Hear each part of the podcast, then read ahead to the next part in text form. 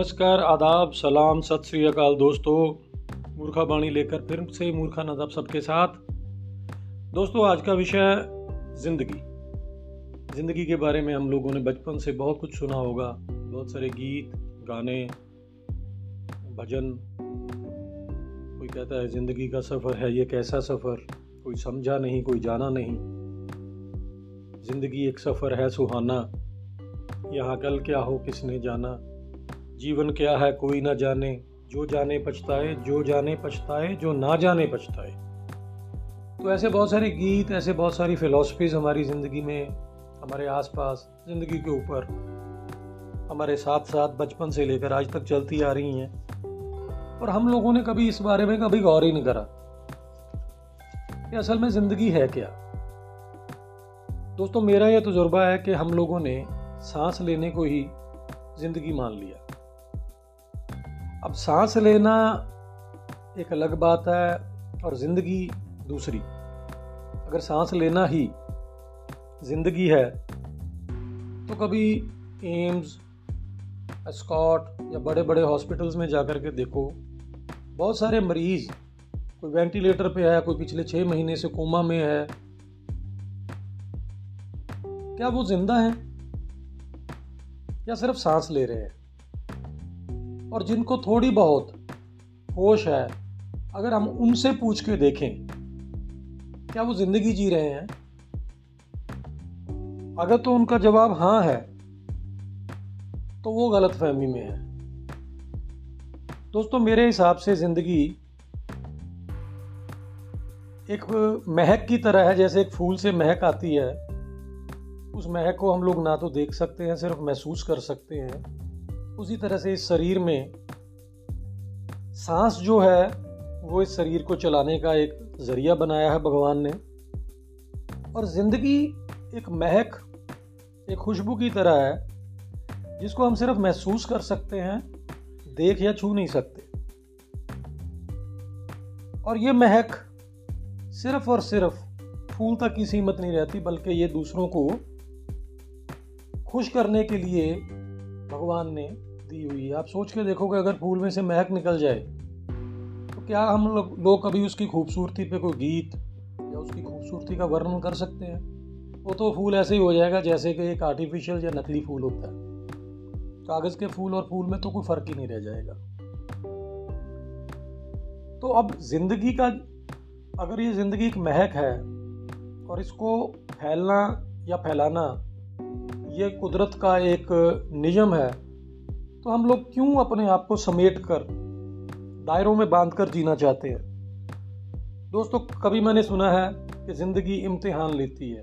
चलो, आज हम लोग इसी बात पे चर्चा करते हैं कि अगर ये ज़िंदगी इम्तिहान लेती है तो इम्तिहान में जो सवाल आएँगे, जो क्वेश्चंस पूछे जाएँगे, वो कैसे होंगे? अब मैं छोटा बच्चा था तो मैंने अपने आसपास में देखा कि लोग भी इम्तिहान की तैयारियाँ कर रहे हैं। तो मैंने भी उनके इम्तिहान को ही अपना इम्तिहान मान के वैसी ही तैयारी करनी शुरू कर दी। मैं ये भूल गया कि दुनिया में जितने इंसान हैं, हर इंसान की ज़िंदगी अलग है। तरह तरह के फूल हैं तो तरह तरह की खुशबुएँ हैं। पर चूँकि सबसे आसान तरीका ये था कि दूसरे की ज़िंदगी के मकसद को अपना मकसद बना लो और उसी में घुस जाओ तो एफर्ट्स जो है, वो कम करने पड़ेंगे। तो मैंने भी ऐसे ही सोचा, हम देखा कि दुनिया में जो है वो एक दौड़ लगी हुई है, एक रेस लगी हुई है कि हर कोई पैसे के पीछे भाग रहा है। एजुकेशन कैसी चाहिए? जिसमें पैसा बहुत ज़्यादा हो। प्रोफेशन कैसा चुनना? जिसमें पैसा हो। तो मकसद ये हुआ हमारी ज़िंदगी का, हम लोगों ने एक मूल मंत्र बना लिया कि पैसे के अलावा, या ये मान लो कि पैसे को हम लोगों ने एक धुरी या एक एक्सल या एक पाइवट मान लिया कि उसके आसपास ही हमारी ज़िंदगी ने घूमना शुरू कर दिया। आप सोच के देखो कि किसी का रिश्ता लेकर के लड़की का हम लोग किसी लड़के वाले के जाते हैं यहाँ पे तो सबसे पहले उसका घर और वर। हम कहते हैं घर भर देख लो। तो भैया, घर पहले का मतलब ये है कि हम उसकी दौलत को एवेल्यूएट करना चाहते हैं कि उसके पास है क्या। बच्चे को जब पढ़ाना शुरू करते हैं तो उसको इंजीनियर डॉक्टर क्या बच्चे ने कभी ये कहा कि मेरे को इंजीनियर और डॉक्टर बनना? नहीं। लेकिन हम उसको बनाना चाहते हैं क्योंकि हम उसको उस ऐसी रेस में धकेलना चाहते हैं जहाँ से वो एक पैसे छापने वाली मशीन बन के बाहर निकले। दोस्तों, ज़िंदगी का एक मकसद है। ज़िंदगी हमको एक ट्रेनिंग देती है और उसी तर्ज पे उसका इम्तिहान लिखा जाता है और उस इम्तिहान में आए हुए सवाल या क्वेश्चंस हमको हल करने होते हैं। लेकिन हम लोगों ने जब क्वेश्चन पेपर ही दूसरे का कॉपी कर लिया और जब रियल एग्ज़ाम की बारी आती है तो हम देखते हैं कि वो तेरे की ये क्या हुआ? ये तो इम्तिहान में जो तैयारी करके आया था, ये तो क्वेश्चंस कोई और ही आ गए ना तो उस वक्त हमारे पास कुछ समय होता है दोबारा से तैयारी करने का और ना ही हम लोगों के पास इतनी हिम्मत। और मान लो कि हम लोग दोबारा से शुरू करें तो क्या पता कल को ट्रेनिंग कैसी लगेगी और क्वेश्चंस कैसे आएँगे, इस बारे में हम लोग कुछ नहीं कह सकते। जो इंसान किसी भी चीज़ के पीछे दौड़ता है, ताउम्र दौड़ने से उसके पाँव के नीचे से ज़मीन जो है वो टिकती नहीं है।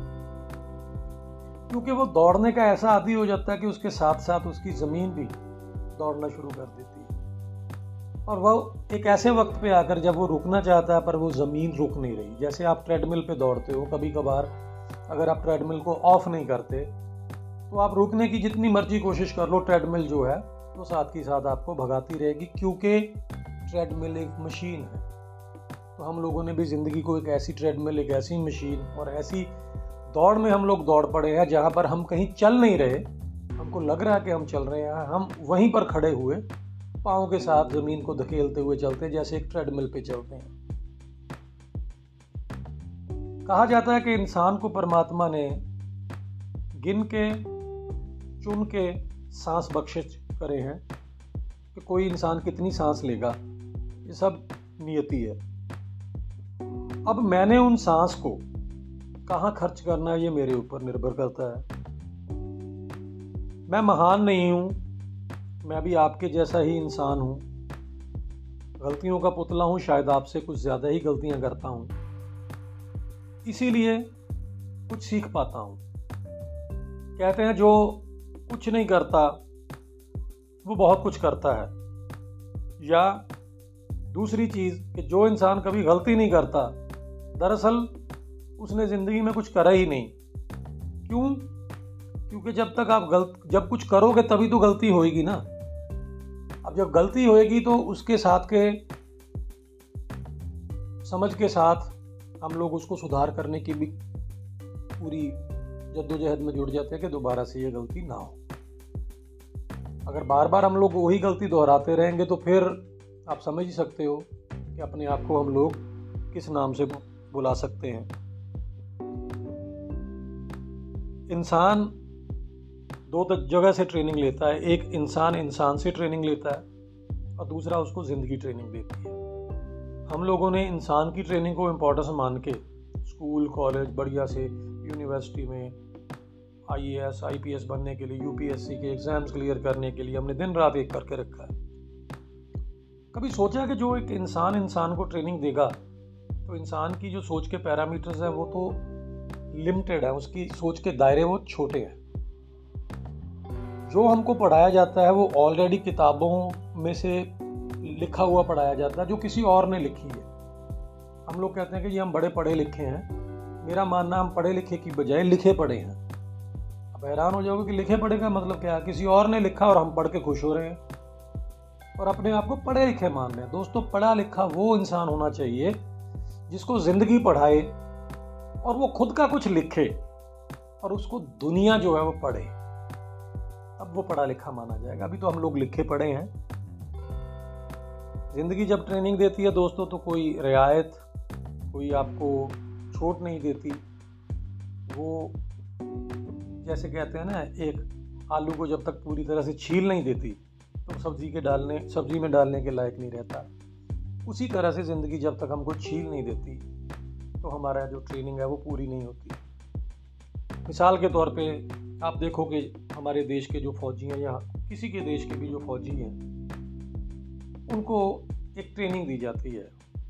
घुटनों के बल रेंगना, कोनियों के बल रेंगना 25-30 किलो का बोरा उठा के 20-20 किलोमीटर भागना हर रोज़। क्यों? उनको जंग के लिए तैयार किया जाता है। अब मैं हिंदुस्तान में रहता हूँ तो मान के चलो पिछले 40 सालों में जो फौजियों को ट्रेनिंग मिली है तो क्या सभी फौजियों ने जंगें लड़ ली? अब फौजी कहे कि जी, मेरे को तो जंग लड़ने की ट्रेनिंग दी थी, अब मैं रिटायर हो रहा हूँ। जंग तो हुई नहीं, मेरे को नहीं पता। मेरे लिए जंग लगाओ, मैंने अपनी ट्रेनिंग का वहाँ पर प्रदर्शन करना है। नहीं दोस्तों, ज़िंदगी ट्रेनिंग देती रहती है।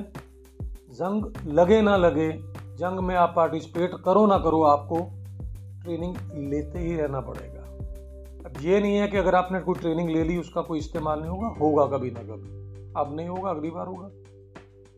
तो इसी तरह से अगर हम लोग सिर्फ़ ये मान के बैठ जाएँ कि जब ज़रूरत होगी, तब सीख लेंगे या तब हमारे को ज़िंदगी, तब सीखने का वक्त नहीं आएगा दोस्तों। तब तो परफॉर्मेंस करने का वक्त होता है।